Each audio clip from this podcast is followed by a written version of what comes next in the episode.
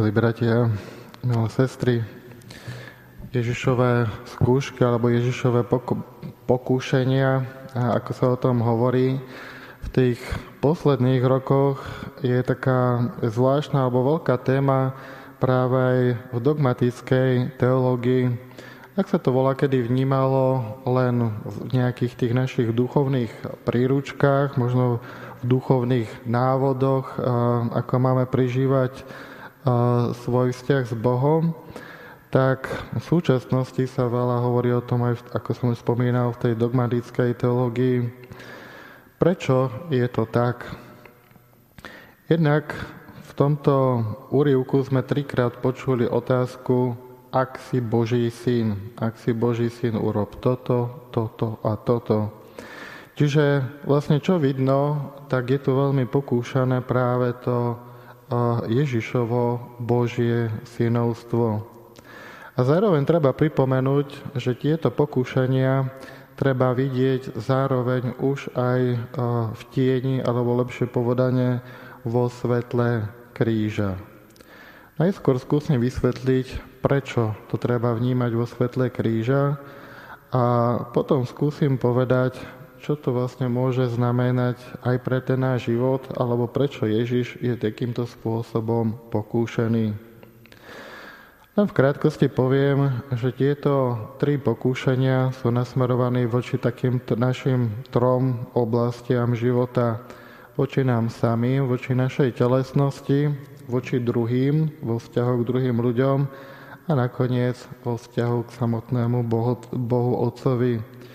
Voči tej našej telesnosti, ako vidíme, keď človek e, cíti nedostatok, nedokáže ako keby nejakým spôsobom e, trieť tú núdzu, ktorá niekedy môže prísť do toho nášho života, tak potom človek ako keby v tých kritických situáciách dokázal niekedy strátiť to najcenejšie, to, čo má, a to, že je Boží syn v tých kritických situáciách sa potom správame niekedy, je to rôzne, nechcem povedať nevhodné slovo, nie v primerane svojej dôstojnosti.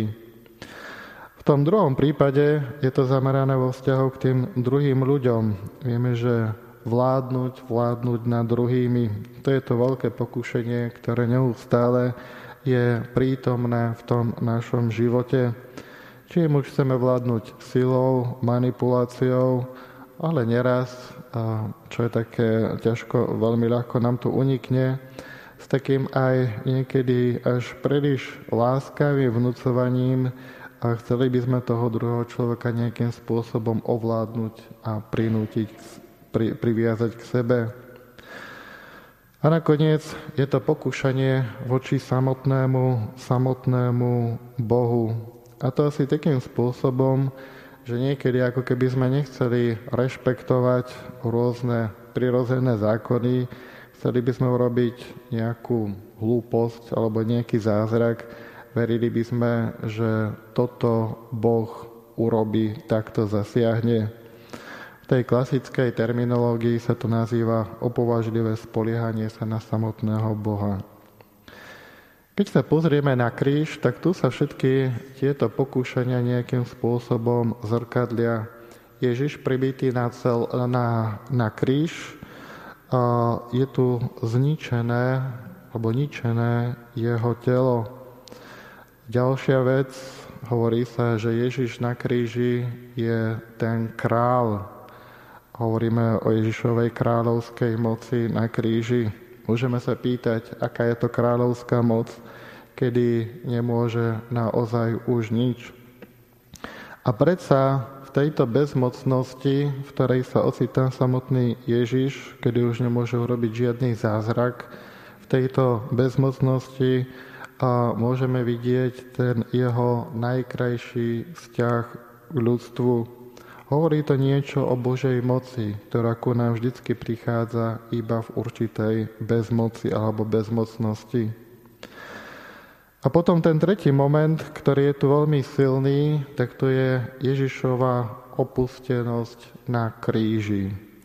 V tom našom živote si niekedy myslíme, ak sa človek bude modliť, a aké Boh nám dá robiť zázraky nejaké veľké. A tuto vidíme moment, kedy Boh nielen, že Boh Otec, pripomínam, nielen, že nerobí nejaký veľký zázrak, ale Ježiš dokonca v, túto, v tento moment uh, zažíva obrovskú opustenosť od svojho Otca. Na jednej strane kričí, Bože môj, Bože môj, prečo si ma opustil? Ale ako hovoria evangelisti, toto nie je zúfalstvo, ale v tej úplnej odpustenosti alebo tme, v ktorej sa nachádza, stále volá k svojmu otcovi. Nevzdáva sa svojho otca, hoci ten moment, ktorý Ježiš vnútorne prežíva, musí byť veľmi ťažký a veľmi temný. Čiže keď hovoríme o mesiánskych skúškach, keď hovoríme aj o tom svojom pôste, prečo sa vlastne máme po- postiť, tak je to možno príprava aj na tie kritické momenty v tom našom živote. Teraz ešte máme čas, máme vôľu a máme silu. Môžeme krotiť svoje telo pôstom, môžeme svoj vzťah k druhým ľuďom nejakým spôsobom pestovať alebo upravovať cez tie rôzne skutky milosrdenstva. A so samotným otcom môžeme udržovať tento vzťah a neustále, a to aj keď niekedy na to nemáme úplne chuť. Pretože, ako vidíme na kríži, môžu prísť tie silné a kritické momenty, kedy to už nedokážeme zvládnuť, ak nie sme na to dostatočne pripravení. Prečo teda tie mesiánske skúšky sú, v tom, sú u Ježiša také silné a také prítomné?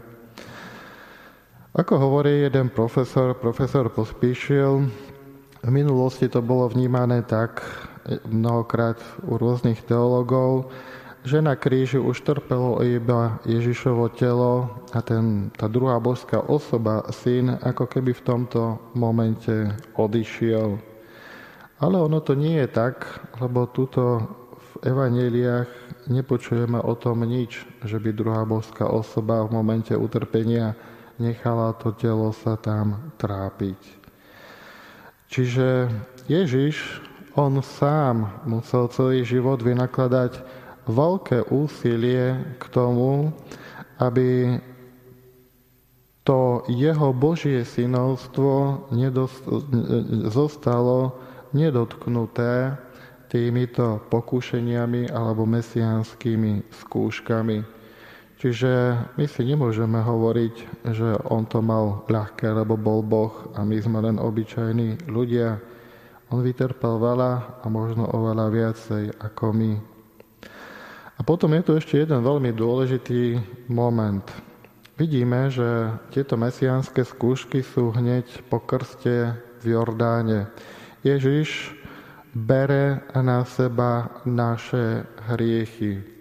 Boh vstupuje do našej histórie a to do našej hriešnej histórie. Boh neprichádza ku nám iba v našich chrámoch, uzatvorených priestoroch, kde sme izolovaní od všetkého zla alebo nebezpečenstva vonkajšieho sveta Boh k nám neprichádza iba v našom vnútri, kedy sa modlíme, kedy nechceme vidieť nič a počuť z toho, čo sa deje okolo nás. Boh prichádza do našej konkrétnej histórie. Vidí a počuje všetko utrpenie, ktoré je okolo nás, ktoré je okolo jeho Ježiša. A práve tým, že vzdoruje všetkému tomu, alebo lepšie povedané, pri tom všetkom, čo ho obklopuje, tak si nenecháva